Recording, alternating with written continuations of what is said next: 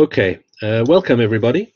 Uh, my name is uh, Brandon Hamber. I'm from the Transitional Justice Institute and INCORE at Ulster University. I'd really like to welcome you to our Dealing with the Past uh, seminar series.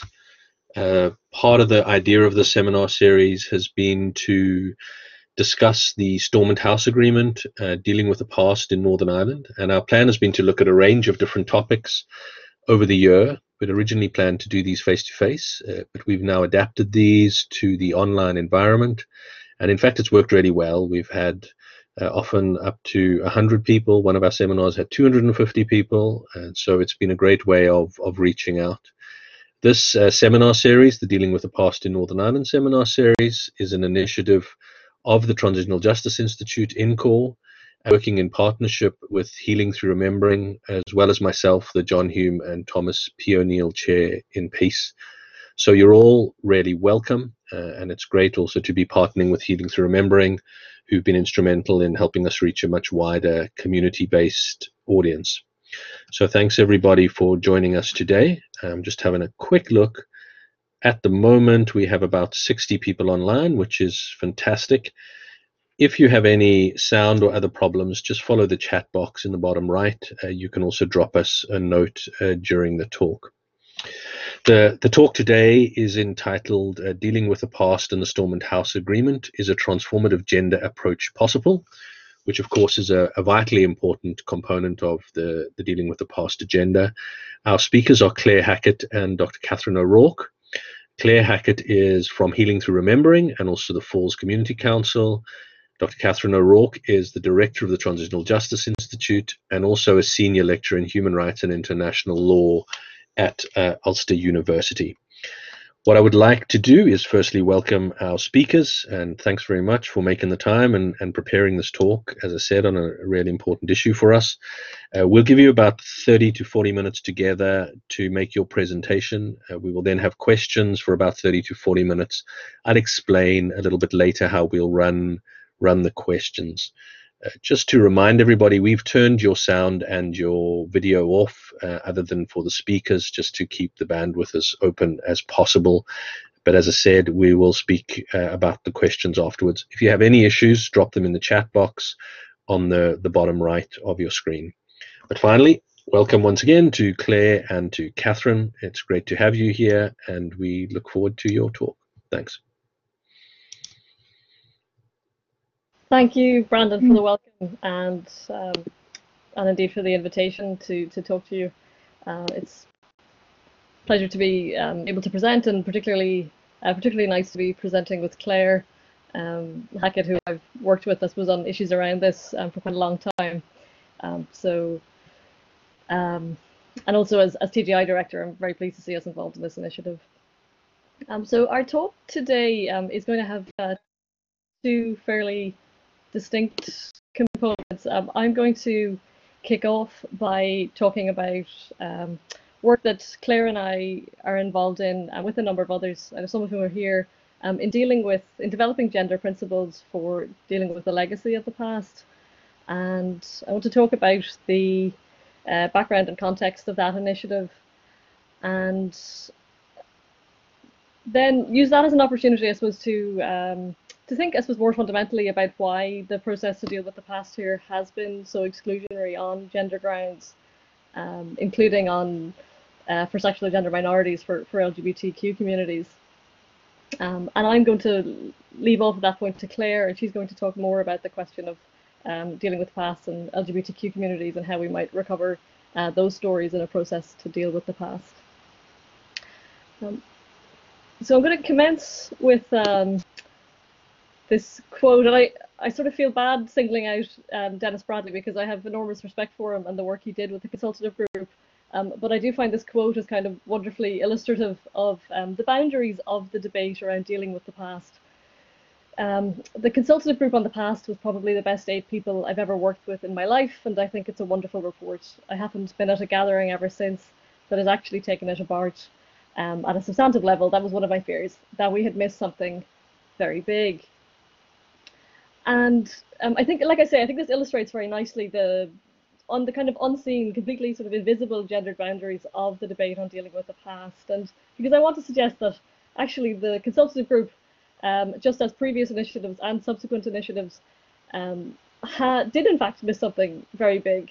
Um, they found it unnecessary to comment on the overwhelmingly male profile of those who lost lives, uh, the overwhelmingly female profile of um, those who were dealing with, they were speaking to who had been bereaved by the conflict.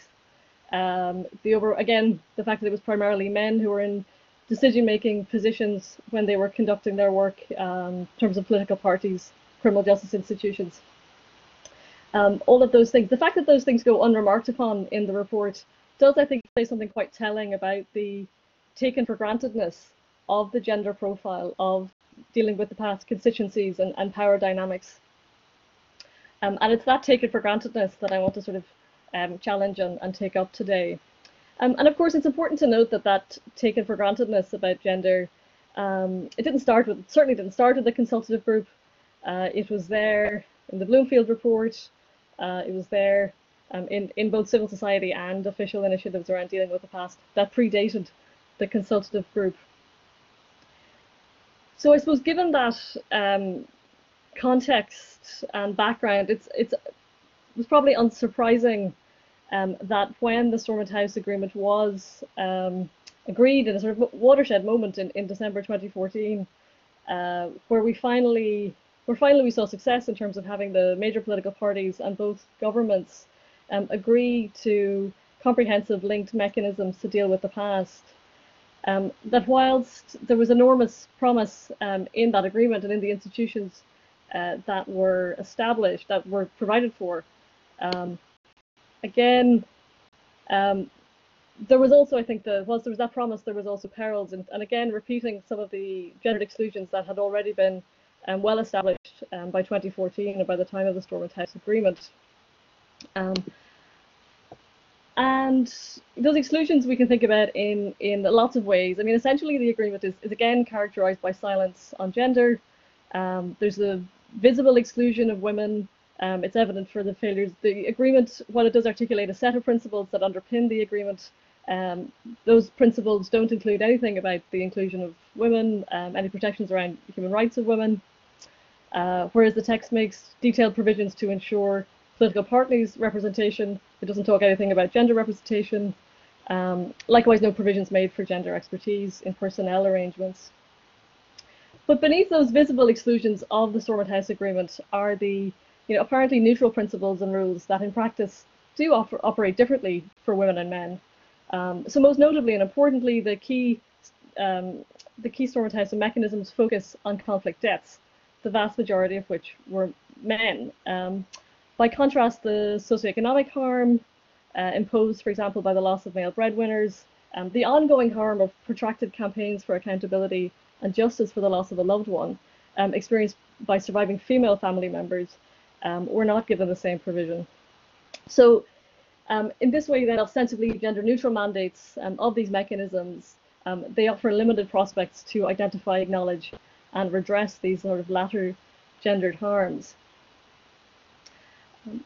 so it was in response to um, what we saw as the both the promise um, and the perils, I suppose, of, of the Stormont House Agreement that um, uh, myself and Claire and um, a number of others, who some of whom are on today, and I hope will speak up, um, from Rights Watch UK, from the Pat Finucane Centre, from, um, from WAVE, uh, Committee on the Administration of Justice, Relatives for Justice, the Equality Coalition, um, and Ulster University uh, sort of convened ourselves um, informally in early 2015 to see um, if there was a positive intervention we might be able to make around um, improving and enhancing the Stormont House Agreement um, and its provision for recognising gender harm and ensuring an inclusive process. Um, and recognising the speed at which, at the time, things seemed to be developing quite quickly, and of course we now know that to be untrue, um, there was great urgency um, around the intervention. And um, what we resolved to do was to develop a set of principles that would, um, we would hope at least, would inform the ultimate implementation and design of the institutions envisaged by the Stormont House Agreement. Um, so we initially developed some draft principles, drawing on the expertise of the group members. Um, and then we secured some small funds from the Irish Government Reconciliation Fund uh, to conduct a small consultation with women who had been bereaved by the conflict in Derry, Armagh, and Belfast uh, to see what they thought about the principles. And the those workshop discussions they proved really valuable. Um, I think first and foremost in affirming the importance of, of the initiative, um, the importance of the gender principles, because you know, contrary to the official reports and approaches that I started off with, um, which just sort of took for granted uh, gender profile um, and dynamics. Um, actually, when we talked to women who were bereaved by the conflict um, in these workshops, they were deeply aware of the many ways in which their gender had shaped their experiences um, of dealing with the past, um, in terms of the harms that they experienced, in terms of the resources and coping strategies that they uh, utilized, and in terms, importantly, I think, of their interactions with the overwhelmingly male staff of the institutions that were involved in dealing with the past. Um, they emphasise a variety of structural gendered obstacles that they encountered um, in their efforts to pursue accountability for the deaths of their loved ones. And they discussed extensive prior negative experience of engaging previous official processes to deal with the past.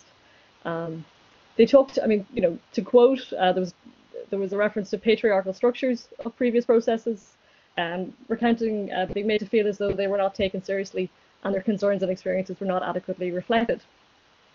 So the workshops thus highlighted a number of key issues that became central to the final gender principles.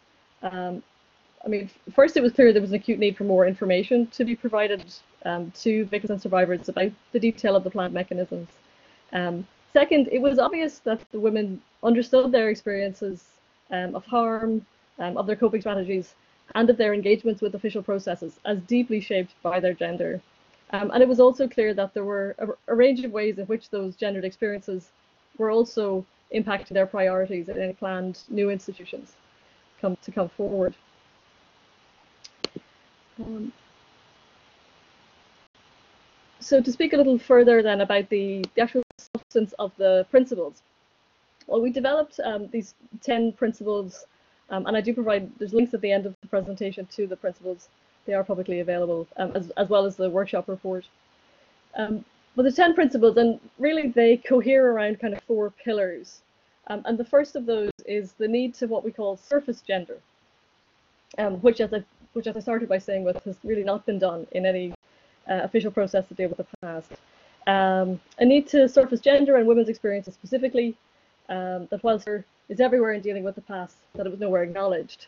So certainly for our workshop participants, you know, they did highlight how more than any other personal characteristic, gender was a key determinant of whether one was likely to be accessing a transitional justice mechanism, uh, primarily women, or in an investigative or decision-making position in those institutions, which is overwhelmingly men.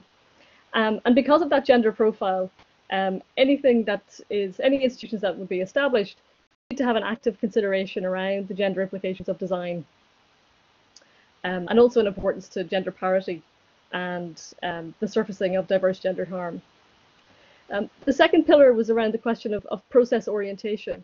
So what became clear in the workshop consultations was that many of the women who had been bereaved, they were more negatively impacted by a disempowering process of dealing with official institutions than with the specific outcomes of those engagements. It was, it was clear process mattered a great deal.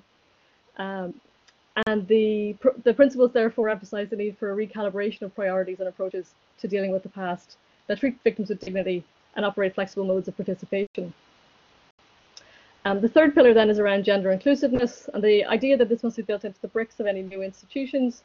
Um, so a number of the principles emphasize the structural dimension of integrating gender, including the need for proactive strategies to mitigate um, gendered obstacles to inclusion, you know, such as the very sort of prosaic issues around things like care obligations, um, also things like prior negative experiences of exclusively male staffed investigations, that there would need to be a strategy around addressing those prior experiences and building confidence. Um, a further structural dimension and staffing and recruitment, um, not just in terms of numbers, but actually about rethinking recruitment criteria in a way that valued gender expertise and lived experience of dealing with the past um, and that a recruitment process that simply sort of reproduces the existing gender profiles of these institutions um, would be um, prima facie illegitimate. And then finally, the principles talk about um, addressing the bigger picture dynamics of dealing with the past, recognizing that the institutions will not only deal with individual victims and stories, um, the principles provide, for the interrogation of larger structural gender dynamics in the causes, conduct, and consequences of the conflict. Um, and together, uh, we want to suggest that these provide sort of pillars of what we call a transformative gender approach to dealing with the past. Um, now, we of course um, acknowledge that in making this intervention, um, given the the the surrounding circumstances around sort of urgency, and um, also the need to frame our demands in a way that um, connected with policymakers and with other civil society actors. Um, you know, it can be difficult to operationalize a more nuanced concept of gender. Um, and certainly we were all aware of the dangers of gender essentialism, um, of conflating women with victims and their familial relationships to others, um, as well as of neglecting male victimhood. Um, nevertheless, in the urgency of devising an intervention and framing it in a way that connected with policymakers, um, the initiative does talk in quite broad terms about the primary roles of women as the bereaved and men, um, either as those killed in the conflict or in decision-making authority. And this approach, of course, does conceal um, other more complex gender identities. And um, we view this paper as an opportunity so as to do a bit of further thinking around around that question of, of gender and more complex gender identities. Um, but it is, of course, important to note that a process that is exclusionary and fails to meet the gendered needs of women bereaved by conflict will be exclusionary on other gender grounds also. Um, so those exclusions and those kind of more fundamental gender exclusions um, are something I want to then speak to in uh, my concluding uh, my concluding comments. So, why has the um, process here been so exclusionary on these kind of broader gender grounds? Well, um, I always find Teitel quite useful in thinking about this, in thinking about how in in transitional justice, what is deemed just is contingent and informed by prior injustices. So how one um, devises uh, institutions for the future um, is very much um, uh, influenced by how one understands the injustices of the past. And of course, if we, and that's been quite an important feminist entry point into transitional justice, you know, feminist unease with the from of transitional justice as being kind of male-defined political violence, the two as the cessation of that male-defined public violence. And because embedded with that, within that are deeply gendered boundaries to transitional justice and its role in moving society out of, out of conflict.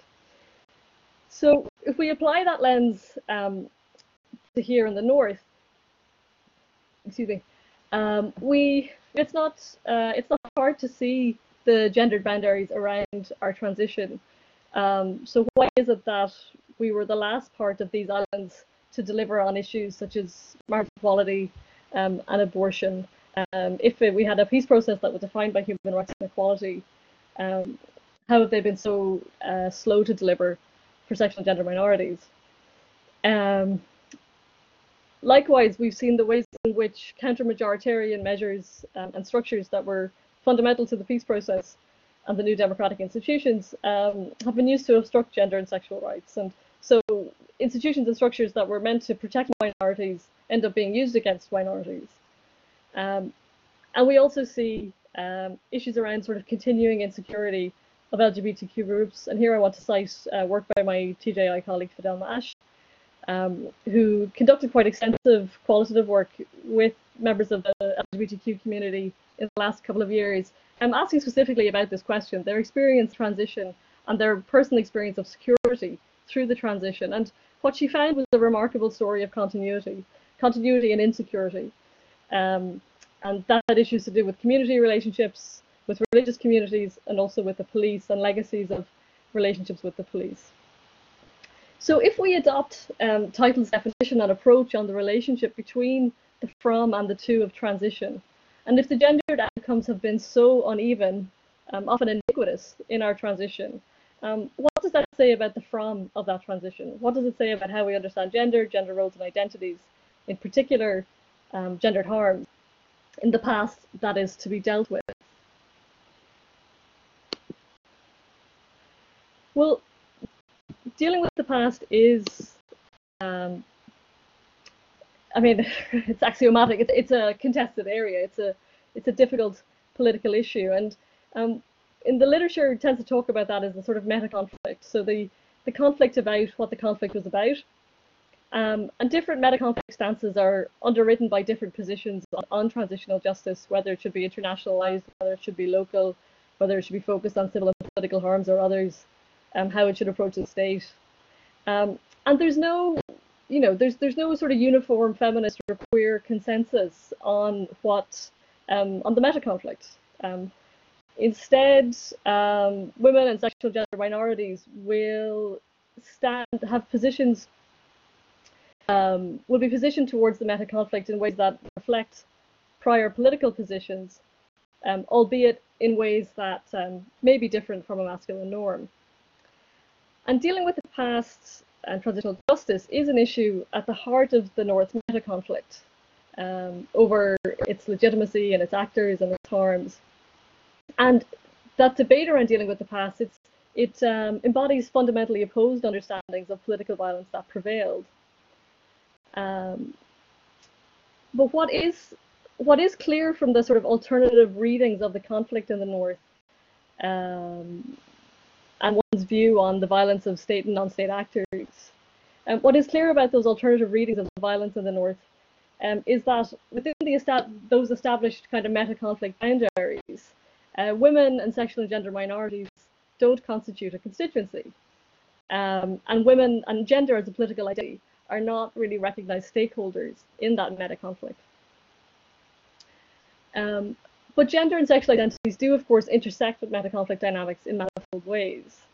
Um, and some examples are so, for example, the UK government's kind of construction of local sensibilities and shared cultural distinctiveness um, of both communities, you know, using that language very explicitly and overtly during the Troubles to legitimate and justify um, a refusal to decriminalize uh, homosexuality, um, refusal to extend abortion legislation, um, that local that these sort of perceived local sensibilities uh, cross community um, on regressive gendered issues um, were you know used in ways that intersected and and uh, shored up conflict divisions. Um, there's also a growing body of evidence around how um, uh, how harassment um, by police and non-state actors intersected with gender and sexual identity, particularly how um, the fear or threat of disclosure of one's um, sexual orientation was used against individuals to have them to inform. Um, and then, of course, the sort of ongoing knotty issue of, of sort of sexuality and national identity, and how we now are hearing more about um, how people felt that to disclose uh, being gay was in some way sort of unhelpful or disloyal to their prior national community and identity. Um, so, and of course, I mean, these are not the sorts of experiences that dealing with the past in the North um, has been designed to, to surface. Uh, these are not the sorts of experiences that it's been designed to value and acknowledge, um, either at an individual um, or at a more, system, more systematic level.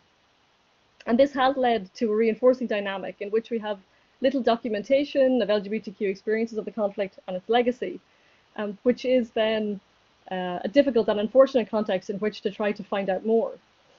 Um, and again, we have these kind of path dependencies that because the question hasn't been asked or investigated before, um, it becomes excluded in the debate going forward.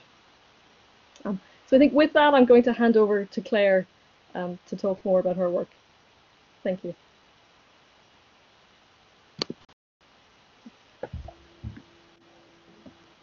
Thank you very much, Catherine. And um, what I'm going to say is very much going to lead on from that. I mean, Catherine has talked about the principles for gender integration and how that work that we did on gender exclusion also, I think, gives us a way to understand LGBTQ exclusion. But I want to first acknowledge um, Healing Through Remembrance core principles for dealing with the past, because I think they're really relevant here as well. They're framed as societal, process, and individual, and they talk about the need for urgency, while also recognizing that dealing with the past is generational. They refer to a societal responsibility to deal with the past in order to prevent recurrence and to protect future generations. And underpinning the principles is the shared responsibility to build a better future. And I interpret all of this as doing the most that we can do now and not leaving this work for future generations. And it's these values that I also think of when I'm advocating for integration of gender and LGBT at a time when it seems like the ground for dealing with the past is shrinking, not expanding. The Stormont House Agreement provisions for dealing with the legacy of the conflict were very imperfect, but have now been reduced even further with the announcement from the Secretary of State at the end of March. And I suppose I'm also really struck by what we are learning in this moment from the Black Lives Matter movement about the consequences of not dealing with the past in various places. I mean, the Williams report into the causes of what is known as the Windrush scandal makes it clear that it was able to happen because of Home Office officials and the public's poor understanding of Britain's colonial history. So thinking of all of that, I want in the next uh, 10 or 15 minutes to talk through some of the dynamics of LGBT exclusion using my experience of working as a volunteer in Lesbian Line for 16 years from the mid 1980s. And also my experience of researching a history talk I gave last year called Lesbian Lives in the Irish Revolutionary Period. I also want to say something about ongoing and emerging work uncovering LGBTQ experiences during the conflict and the need for integration of these histories into all of the work on dealing with the past, including truth recovery and acknowledgement but also other ways of remembering. So I was in my early 20s when I joined Lesbian Line as a volunteer and was just coming out to myself. The line had been started up a few years before. I think one of the founder members, Heather Fleming, uh, is here in this webinar. I might say something there. There were only a handful of us. we advertised the helpline in the personal ad section of the Belfast Telegraph uh, and answered the phone every Thursday evening from 7 to 10 pm. No other papers would take our advert. There was what we thought of, I suppose, as an ideal trajectory for callers when women would call and speak to us a number of times.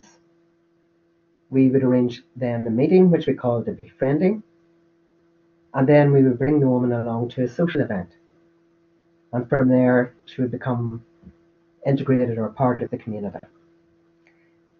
So many callers followed this journey, but even more did not. We had many callers who rang us week after week over years. They were not able to meet us for many reasons. Nearly every Thursday night also we would receive silent calls, and although we could not be sure if some of these were prank calls, we felt that most were from women who could not even speak their experience because of fear. So what we would do was talk into that silence for as long as we could to try and make the connection that we felt the caller was looking for. I have noticed that one of the things that is often said about the gay community during the conflict was that we came together and other differences were forgotten. But I don't think that's completely true. Even in my group of friends, there were differences that were sometimes, but not always, acknowledged between us. For example, um, some of us were active in the women's movement and others were not. Some of us would go to the marches in support of political status for prisoners and others not. I now know that when I would go to the annual Picket of Armagh jail and we called out the names of the women prisoners, that one of those women was le- lesbian a woman who many years later I would get to know as a friend and who gave an interview to the Oral History Archive and Falls Community Council about her life history.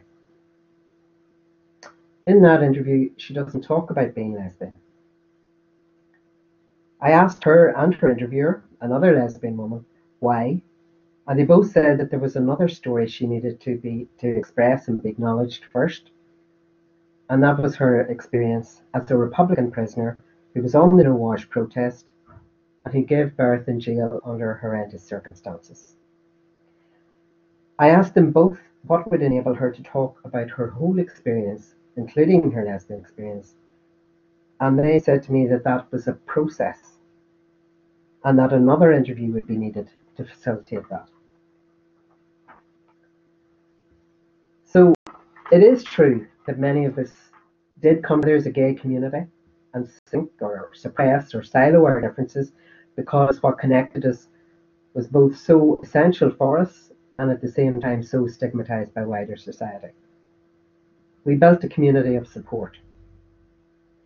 But there were many LGBT people who did not or could not choose this community. And transgender people were even more invisible than gay, lesbian, and bisexual people.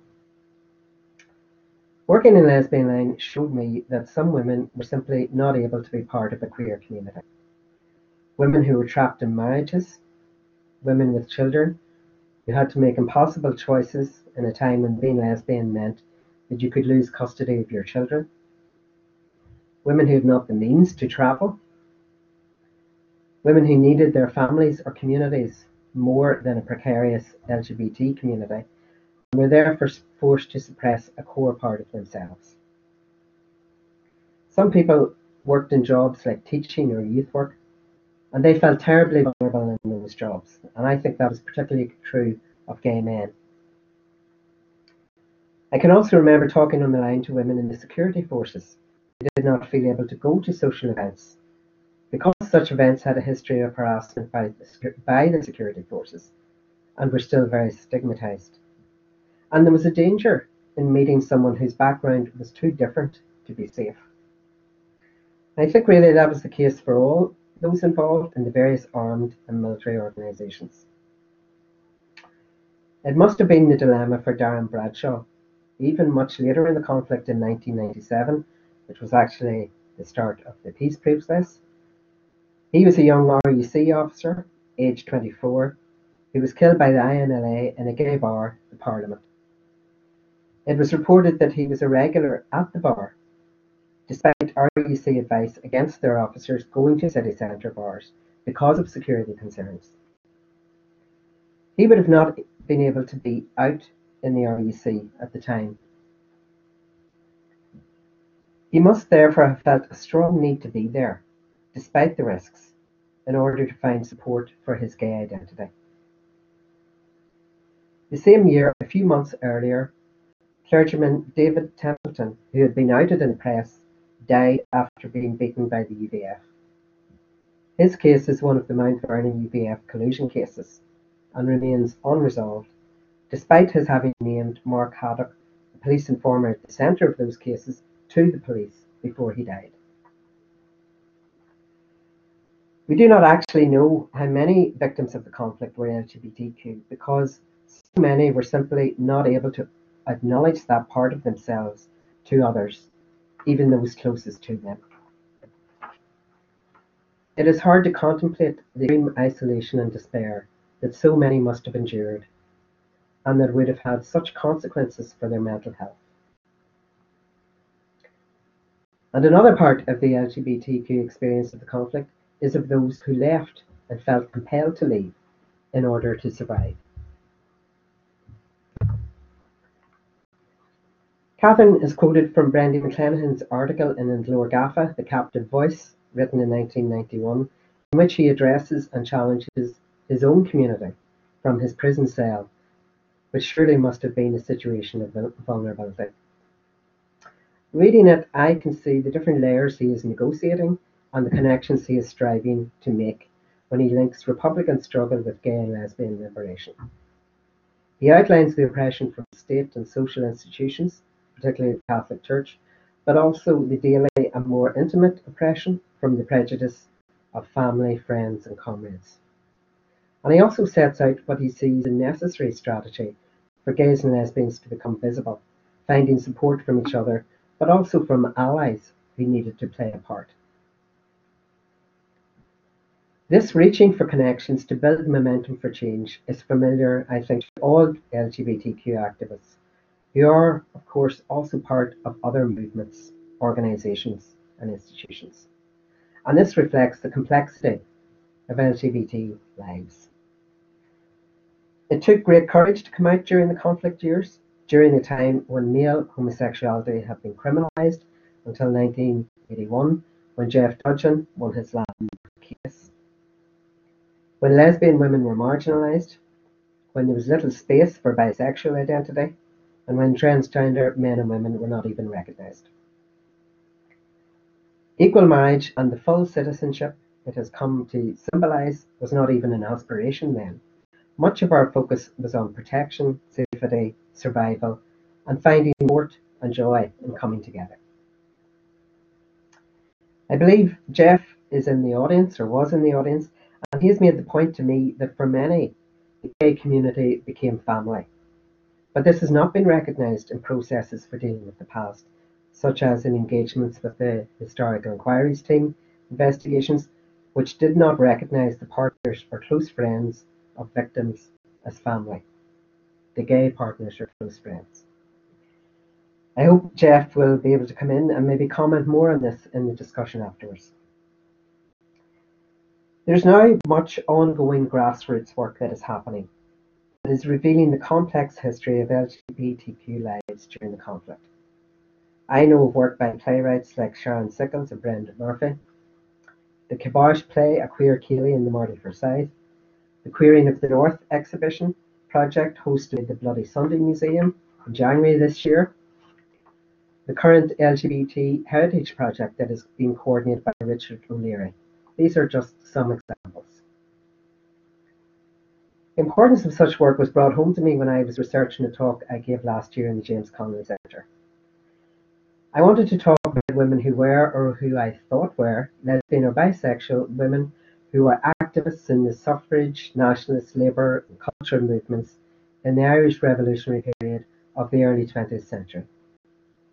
I ended up with 12 names.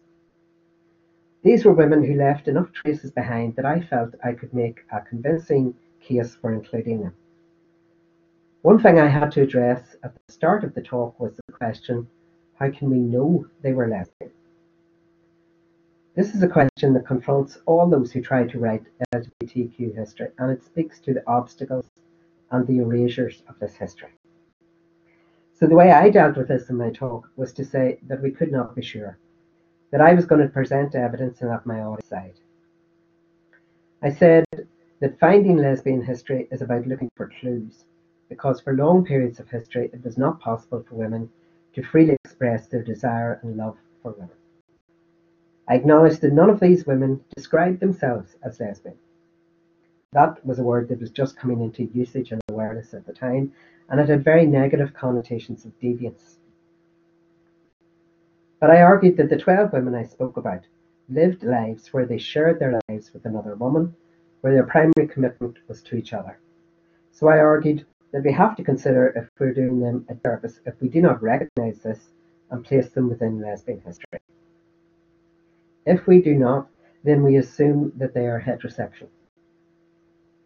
And this assumption and presumption of heterosexuality is, I think, at the root of LGBTQ erasure of experience and history.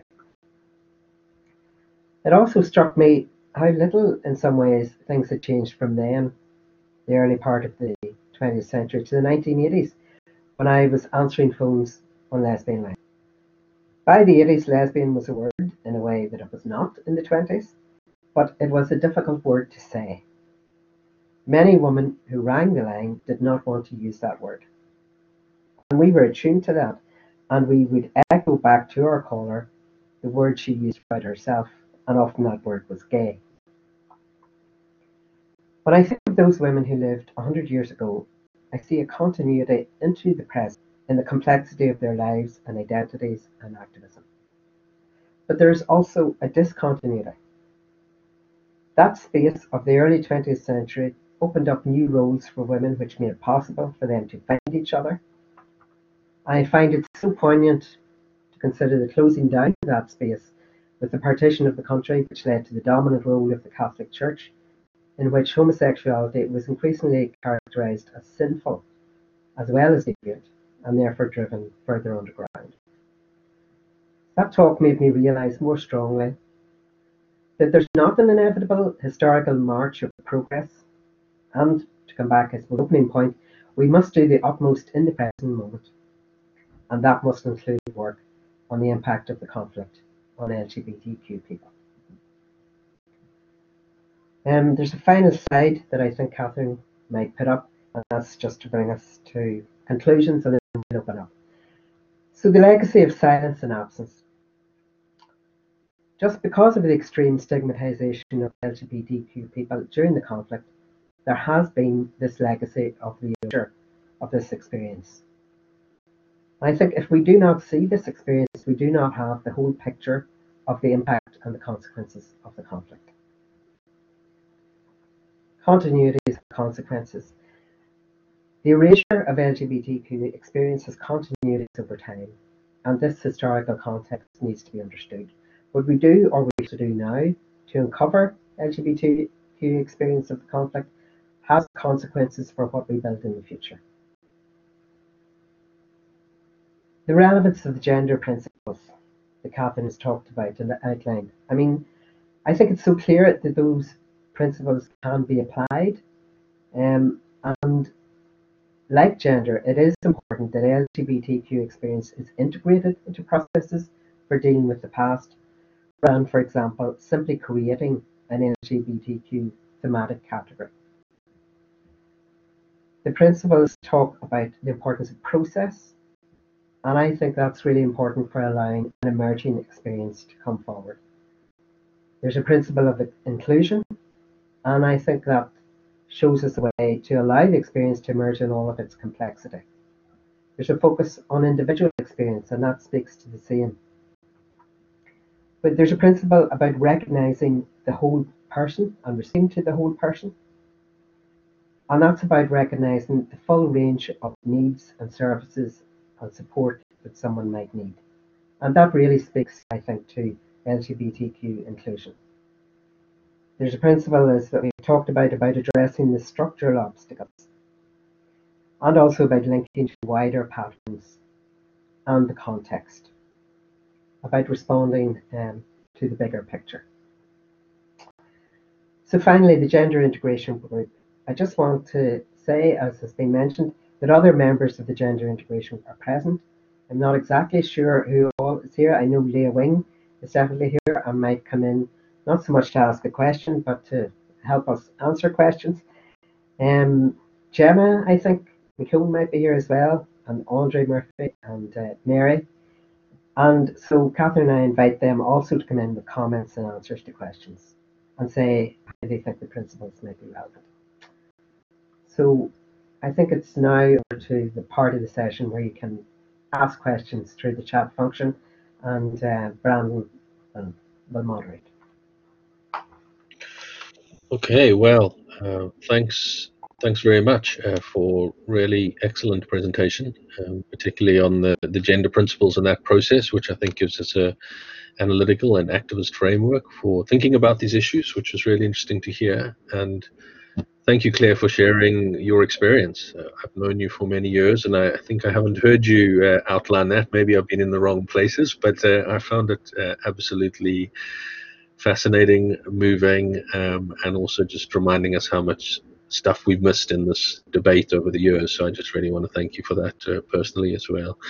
So uh, the way we're going to do this, uh, Claire mentioned it, is the easiest way. We have over 60 people online. Is if people have questions that we put those into the chat function on the bottom right. Uh, you should see a little purple icon.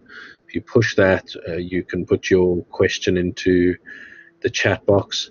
I know Claire also mentioned some others who might want to input. Um, if uh, those individuals are there and do want to do that, maybe raise your hand. I will see if I can unmute you individually. I'm not sure if I can, but I will try and do that uh, if if those of you from the, the, the working group would like to add. So please feel free to put in the question box. Um, Kisane has already posted a question, so I might just uh, lead off with that while others catch up. Uh, and her question is, uh, firstly, just commenting really interesting and inspiring, and so I second that. Uh, and it's a question to, I think, Catherine, but Claire could answer it too. Uh, please, can you repeat what selection criteria you used for the woman who joined you and your colleagues from the Legacy Gender Integration Group and the workshop that you ran? Thanks, Brandon. Um, well, in terms of the group membership, I think uh, selection criteria might be um, overly formalizing what was um, really, I think, based on kind of prior relationships of people who had uh, worked in different ways in dealing with the past um, through various organ through through the organizations and and through studying. And I suppose we kind of knew ourselves as sort of feminists doing legacy work. Um, so when um, so it was sort of quite opportunistic, and it, it was, I think, was really based on prior relationships in that regard. Um, uh, and Claire, I'm sure we'll have more to say on that. And then just about the, in terms of the workshops, I mean, we organised those. Again, we were under um, a pretty uh, tight time pressure, and we were also just really conscious of the obvious sensitivities of that. Um, so the way that we felt we could do that ethically and responsibly was to invite women who were already um, kind of known and using the services of the different organisations who were involved, that they were invited to, to come to the different workshops and, um, in in Derry, Armagh, and Belfast, and that's how they were they were done. So it wasn't a it wasn't an academic study in that respect. It was sort of an opportunistic intervention. Uh, yes, uh, they they had all been buried by the conflict. Yeah, yeah. Just to say a bit more about that, yes, it was. Um, you know, the, the Stormont House Agreement had been announced, and uh, I suppose a number of us knew, felt that this was really maybe our last chance to do something that we had been talking about, but all of us were also really involved. A, a wee bit like, um, I suppose, the silos that we've been talking about in the in our presentation, and you know your priorities. So um, all of us really involved in the whole work of trying to get a process for dealing with the past and then having this extra job of you know trying to um, have a conversation about including gender. So I think the original conversation was maybe myself and Leah Wing and Audrey Murphy, I think, and then we started reaching out to anybody we knew who was working in this area, and we probably um, reached out maybe to about maybe about 15 women, uh, 15 or 20 women, and then in terms of who could actually commit to that process, there was about eight of us emerged to decide, right, we'll just start meeting every week and see what we can, you know, get together. And that was kind of all done on top of everybody else's work. Okay, thank you very much. Uh, someone, uh, Kate uh, Makungu, uh, has asked, is the she said, sorry if she missed this, but is the gender integration group finished its work now, or are you still continuing? No, I mean, no, we certainly continue. I mean, it's about sort of trying to find opportunities to influence what's going on. I mean, the last major things we did were we, we made a really extensive input on the draft legislation um, from 2018, the NIO's draft legislation, and we made a submission to the CEDAW committee last year as well. Um, and in fact, now um, are contributing to some discussions around 1325 review as well. So, yeah, that's still going. Okay, thank you. Um, there's a question come in here. They're coming in thick and fast now. Uh, Richard O'Leary, uh, to what extent do you think patriarchal churches remain an obstacle to progress in gender and LGBT integration? Um, hello, Richard. Well, you know, Richard, you've asked a question that I think possibly you could answer uh, yourself because I know you have done a lot of work. Um, in the churches around this. And um, so I think it still continues to have a large influence. I think we can see it. But I also think we've seen, you know, for a number of reasons, you know, the, the declining influence of the church um, in the island as a whole. Um, and, you know, there's a whole lot of reasons for that. I mean, but um, I think that has had a, a big fact, factor. But I also think I suppose when I think of people like you, Richard, then I think of people who are working in the churches as well to make changes. So I think it's a kind of a combination of factors. I think it's still there, um, but not as strongly there as whenever, for example, Brandy McClenaghan was writing about that in 1991. Um, just to uh, to mention Fidelma's research again, I mean, when Fidelma Ashe was doing her research quite recently um, on what's called LGBT Visions of Peace. Um, she did find a very important role for churches um, and an ongoing role actually in maintaining um, exclusion. So I would direct you to, to her work, I think, to see what the legacy of the church's role has been. And actually, I suppose when I think about it, I, I do feel that I'm thinking of um, differences north and south here as well. And um, I do feel that the churches now have more of an influence in the north than they're, you know, than the south. But that's, you know, I don't know how much research has been done around that. Okay, thank you. I have a question about uh, that's written here about uh, Resolution 1325, but I'm going to come back to that because there was another question just about the the your group. Uh, so I thought we'd just we'll deal with that. It's it's from Michael Sadipo, who uh, many years ago from Nigeria did one of our summer schools. Uh, so it's great to see him here online. It's the the value of these new technologies he had a, I suppose, a relatively short question. He, well, maybe not, but uh, how is the relationship of your group with the larger community members?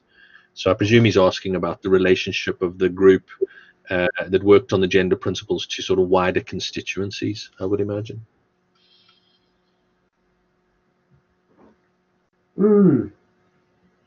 Me think. I mean, I think there are in the whole field of dealing with the past, which you know includes um, the whole victim sector, which includes um, civil society groups um, and academics, and then also, you know, politicians. This is a political matter as well. So it's quite a wide field of people, and so I think though there are connections in the group with, with that whole range and group of people.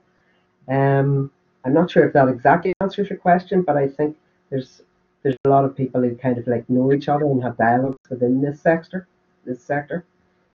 Our own group, I think, um, is a mixture of people who are working in um, organisations around this issue, community and civil society organisations, and academics, and that's the kind of particular mixture of us.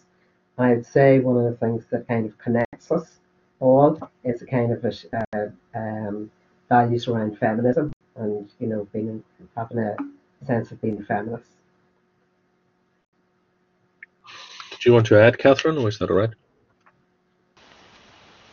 um, uh, yeah, I have a couple of comments. I suppose um, one thing I was for other purposes lately looking at uh, where we the principles were being picked up and cited.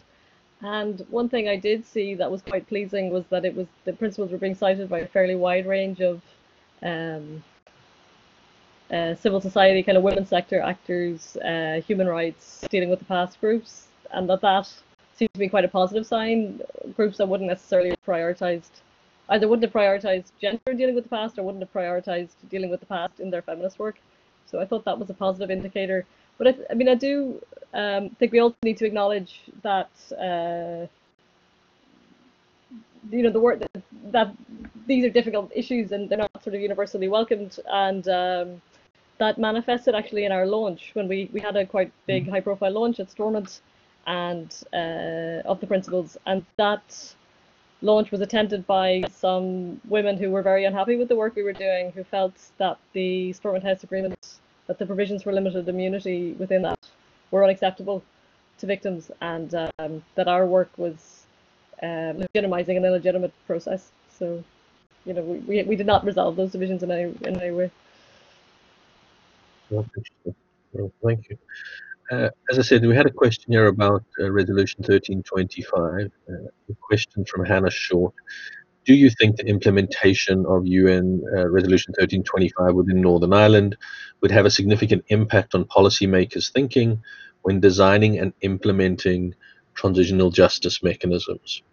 And maybe I'll just add to that, wearing my uh, eye to the international community. There are a lot of people from other parts of the world online here, so it might also be helpful in answering that to outline a little bit of uh, don't know how to put this, Northern Ireland's peculiar way in which 1325 has been dealt with, or perhaps not been dealt with, uh, might be more appropriate.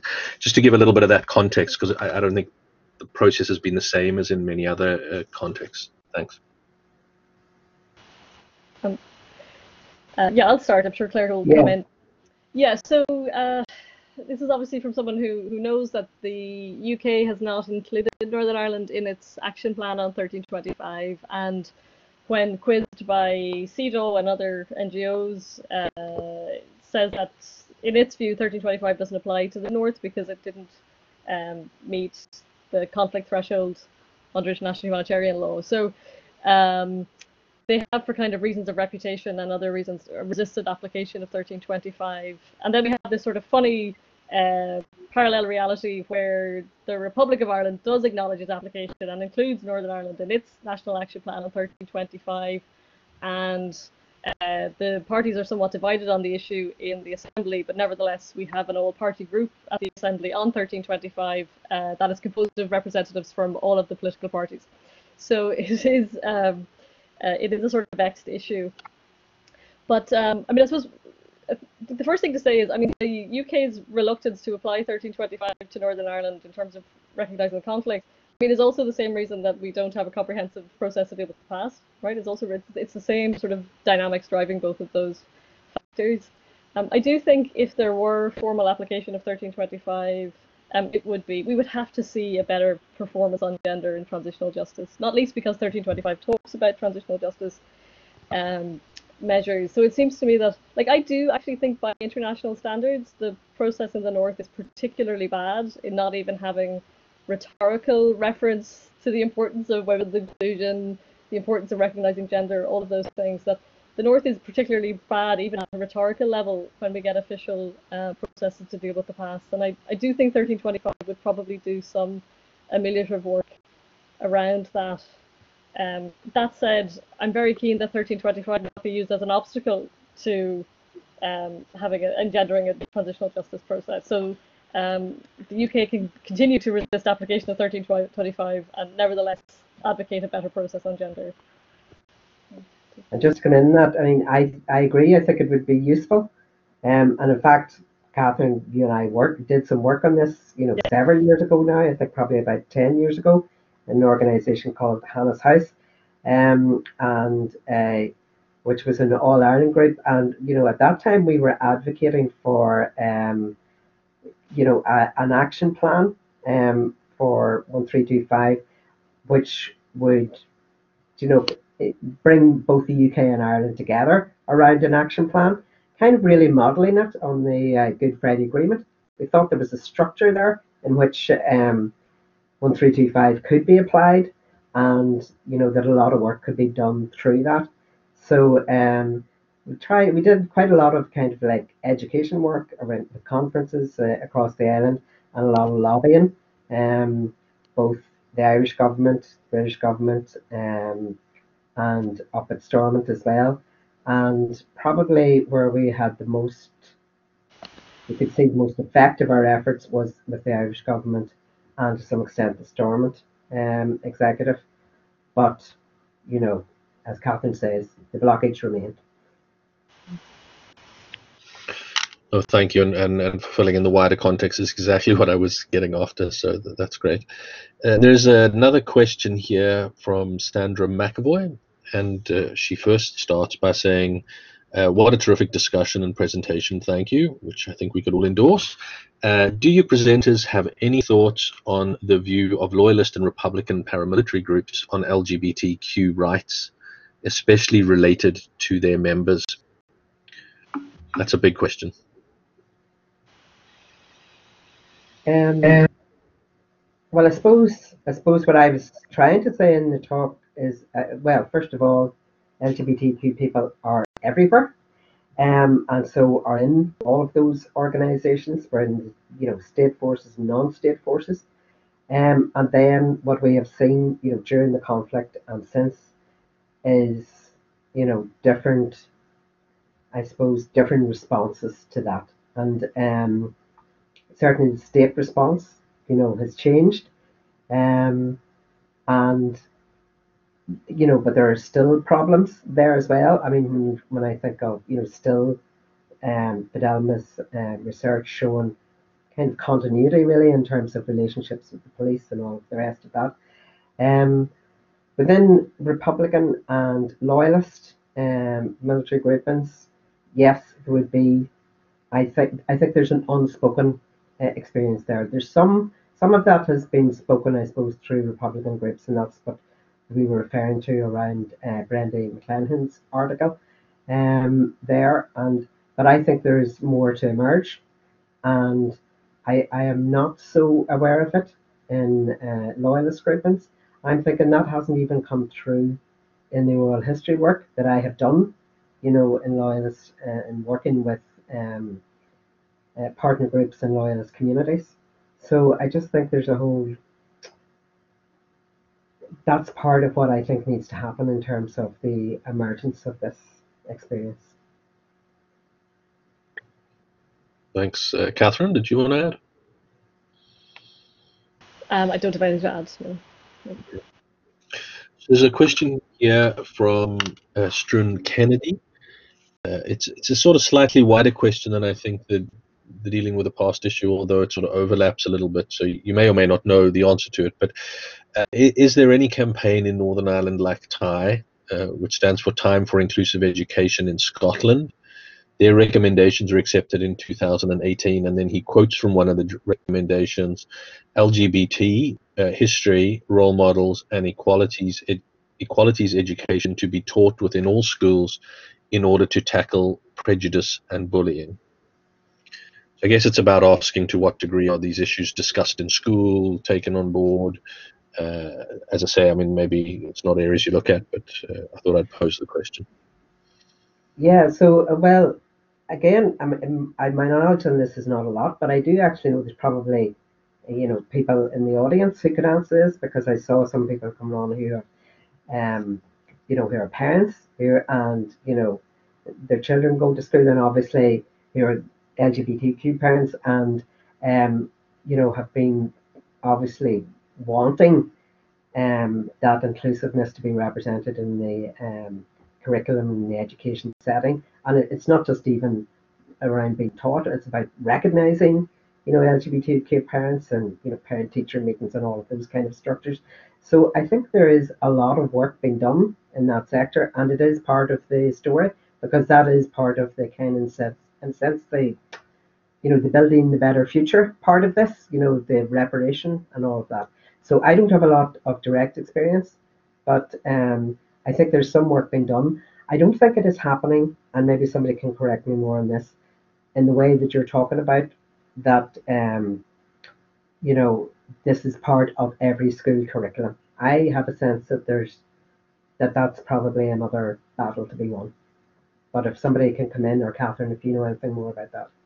Yeah, I mean, just uh, just briefly, I mean, the issue of um, history education. I mean, I just I know when the CEDAW committee um, reported on the um, the grave and systematic violations of women's human rights here due to the abortion issue, um, one of the things they picked out was the fact that schools had discretion over um, relationships and sexuality education and that school discretion in that matter is again sort of tied to conflict legacy issues um, because there's a nervousness about limiting the autonomy of schools given how they divide along um, sectarian lines.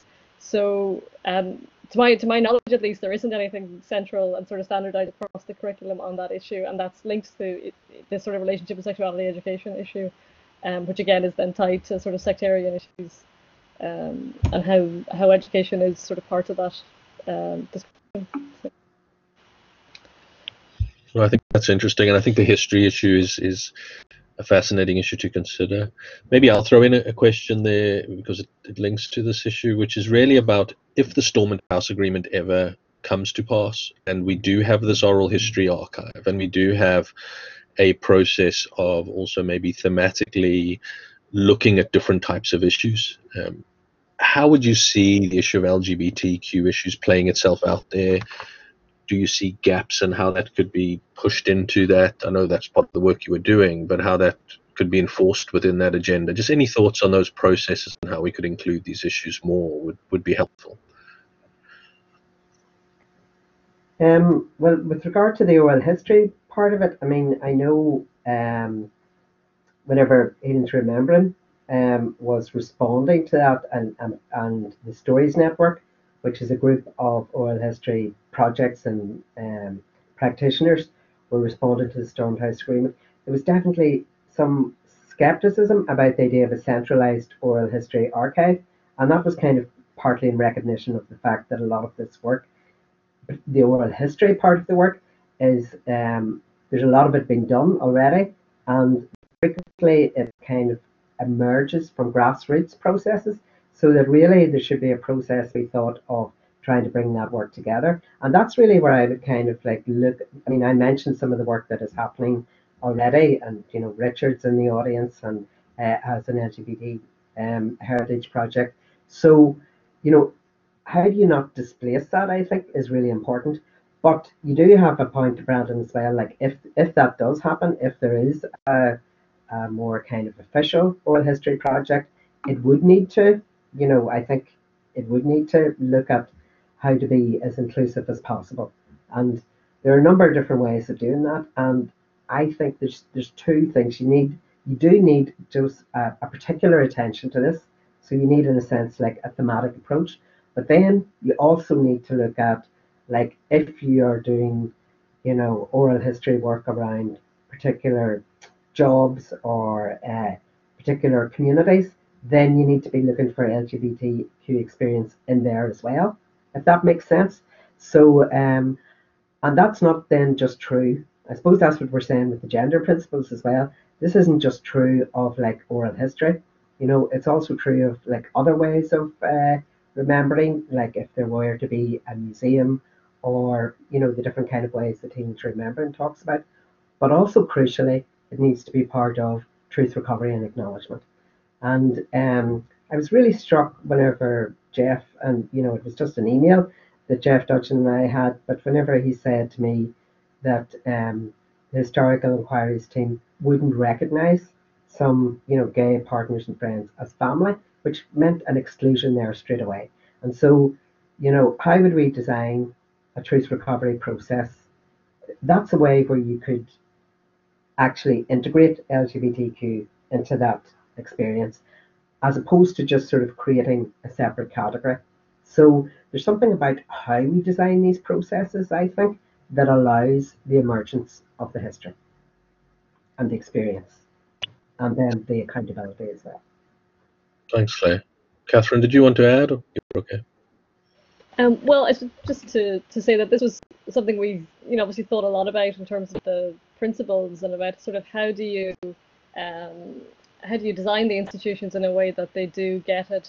Uh, again, you know, the definition of harm being a key issue. That um, how and, and also you know whereas things like the historical investigations unit would be uh, primarily concerned with investigating killings, that the you know finding ways that the data collected through that process, um, whilst not necessarily um, what, like the nature of that process is that it sort of gathers rich data and then sort of thins it out and then uses it for the investigation. So was there is there a way that you could have um, a statement, a transferable statement through the different institutions, um, that you would be able to capture sort of richer gender experiences, um, and that then could be obviously documented through those processes, but also really then brought together um, with the with the thematic gender, gender investigation, and um, that would draw from the oral history archive, but also the other processes um, to tell that kind of broader and deeper story. And it seems to me that within the agreement, it's there if there's a commitment to it and if they're if it's staffed appropriately and um, yeah. Okay, thank you. Well, Claire, you mentioned Jeff Dudgeon. He's just posted a question uh, if it is the same Jeff Dudgeon. Um, and uh, he said, you sort of covered this actually, Claire. Um, Claire's talk was especially thoughtful and enjoyable. The aim should be seeking a broader definition of family in relation to investigatory agencies. Um, so I think he's re- maybe reinforcing what you'd said in your exchange. Yes, I mean that really was was your point, Jeff. That was you that made that point, and you know I just thought it was really, um, I, I just thought that is definitely something that needs to be taken into account. And then you know as well, it's it's just you know, what building on what you have said as well, Catherine, around if you if you allow um, the victims of the conflict, even if there's a concentration on the um, deaths of the conflict, and I would argue that actually we should be looking more broadly in terms of harms, But even on that focus on the deaths, if you allow the fuller story of people's experience to emerge, then I think you uncover all these other experiences as well. But there is something as well about having a wider definition, a more comprehensive definition of the harms, you know, inflicted by the conflict more than the deaths. Okay, thank you. Uh, Jeff actually added to his uh, comment a question, and he said, uh, "This will be an interesting one to hear your responses to. Uh, should the greater male propensity to violence uh, be taken greater account of?" So that's all it says. Um, so I, I, guess he's he's getting at saying that if there were these dealing with the past mechanisms, how would we think about that in terms of male and female traditional roles, perhaps, or that men are more involved in violence generally? Do we need to take that into account? And what your thoughts are on that. Catherine, I think you did say something about this around masculinities and. Right. Well, I mean, I think that that's right. I mean, if a process is um, able to accommodate complex gender identities that does also include masculinities um, and the structural factors that have led to certain dominant forms of masculinity through the conflict. I mean, I think that would be a question to investigate um, through a dealing with the past process and something that one would hope we would come up with something meaningful about. Okay, well, thank you. Um, there's another question from Anna Short, and, and she does say, "You're already taken a question from me, so you can ignore this if you want, but uh, I'll, I'll take it because there's none other, there's no others there at the moment. Uh, would you say, in the main, fact, what is the main factor in the UK government's decision to overlook gender as a significant factor within the Northern Ireland conflict? So it's back to that 1325 question and, and defining framework. I know that's a speculative question, I guess, in terms of your answer, but I don't know what you think. Yeah, I, I mean, I've, I've, sort of, um, I mean, fundamentally, I suppose our resistance to accountability is, I think, what's probably leading to our, you know, if you don't want to do something, you're less likely to do it well, right? I mean, I think that's um, certainly an issue. I also wonder, um, I mean, I know one of the things that Claire and I talked about when we were putting the presentation together was trying to make the dealing with the past debate, trying to um, help people see how it is applicable to broader constituencies. That um, it's, you know, the easiest way for, um, I think, the, you know, the easiest way to resist a meaningful process in dealing with the past is to align it with uh, a small sector uh, of people who have been directly bereaved by the conflict, and then to isolate them and um, to, the, to deny them a meaningful process uh, whilst everybody else is getting on with kind of building the future. And uh, um, one of the things about having a conversation around gender, um, in terms of women and in terms of other gender identities, is that it broadens out um, the discussion. It tries to bring in other constituencies and to have a broader set of people see the relevance of the debate um, to their own lives and to their political futures. Um, and I can see that if you're resistant to that process, you'd also be resistant to the gender as well. Do you want to add, Claire, or you? No, I, I think that's yeah. Okay, I might take this as the uh, last question. Um, it's from Leslie Veronica. I just want to say that I've been working hard in the VSF to ensure that gender will be included in the next 10-year strategy, and this looks like it was uh, is going to go ahead. One of the obstacles has been civil servants just don't understand the issue or how to go about remedying it. Moving forward, can you see a way to reach out to this constituency? So it's a specific question about reaching out to civil servants. Mm. Um, well, if, if I could just um, just just one thing quick, we've a, a PhD researcher who brilliantly just who just submitted a really brilliant PhD on not specifically on dealing with the past, but on this question of the civil service in the north and its ability to do um, progressive gender work. And uh, her findings are fascinating. She, she looked at domestic violence and some other issues, but what she found was that um, the actual pursuit of equality and human rights were seen to be quite politicized within. I mean, I'm, i should have her talking about this, but this was my summary of what she found.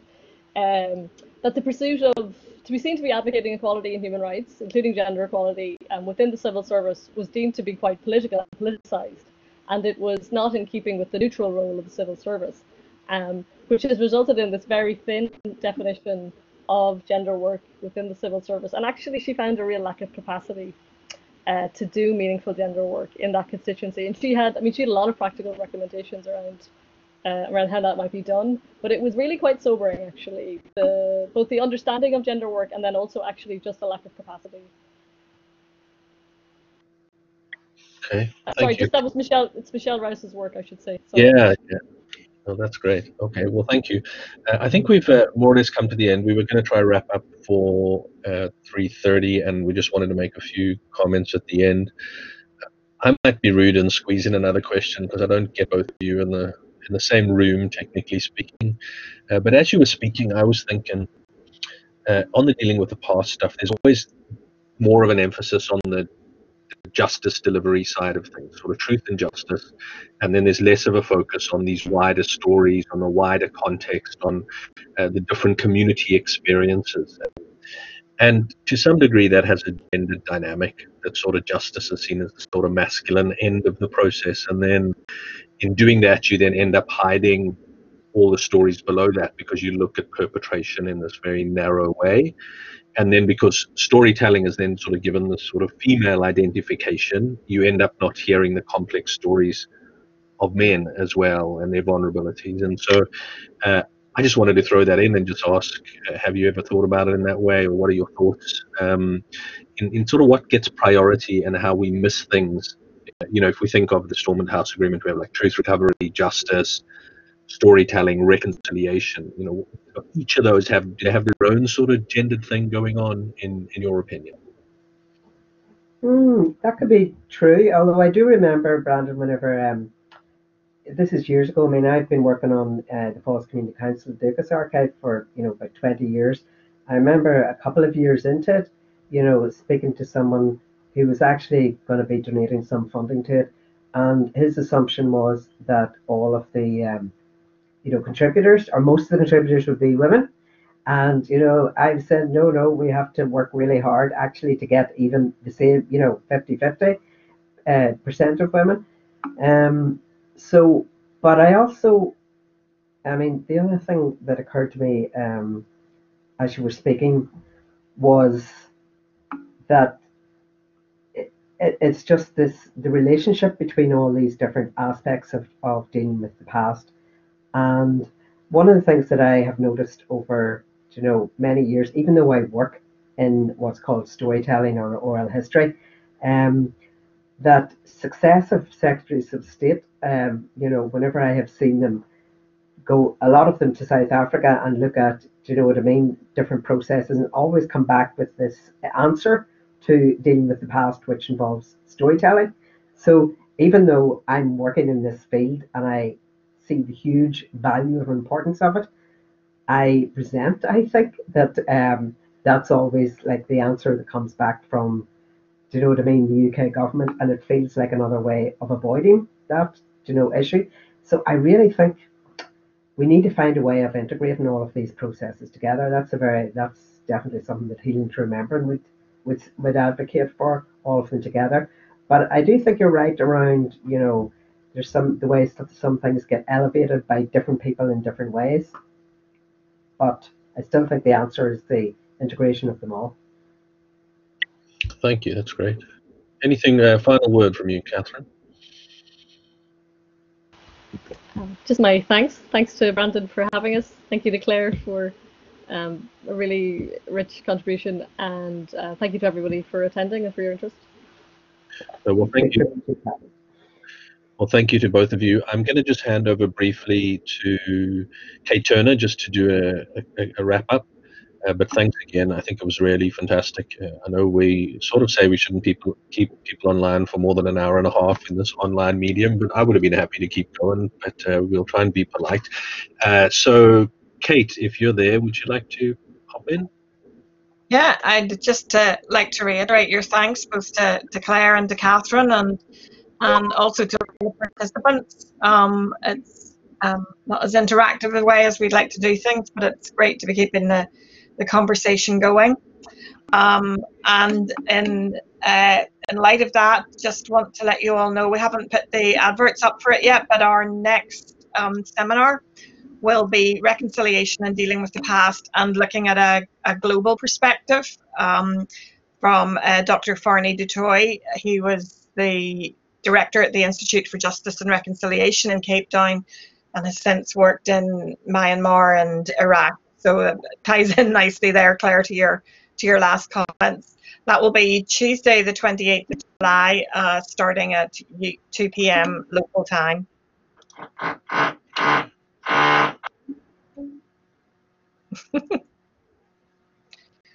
Okay, well, uh, thank you. I'm going to let you wrap up, Kate, okay?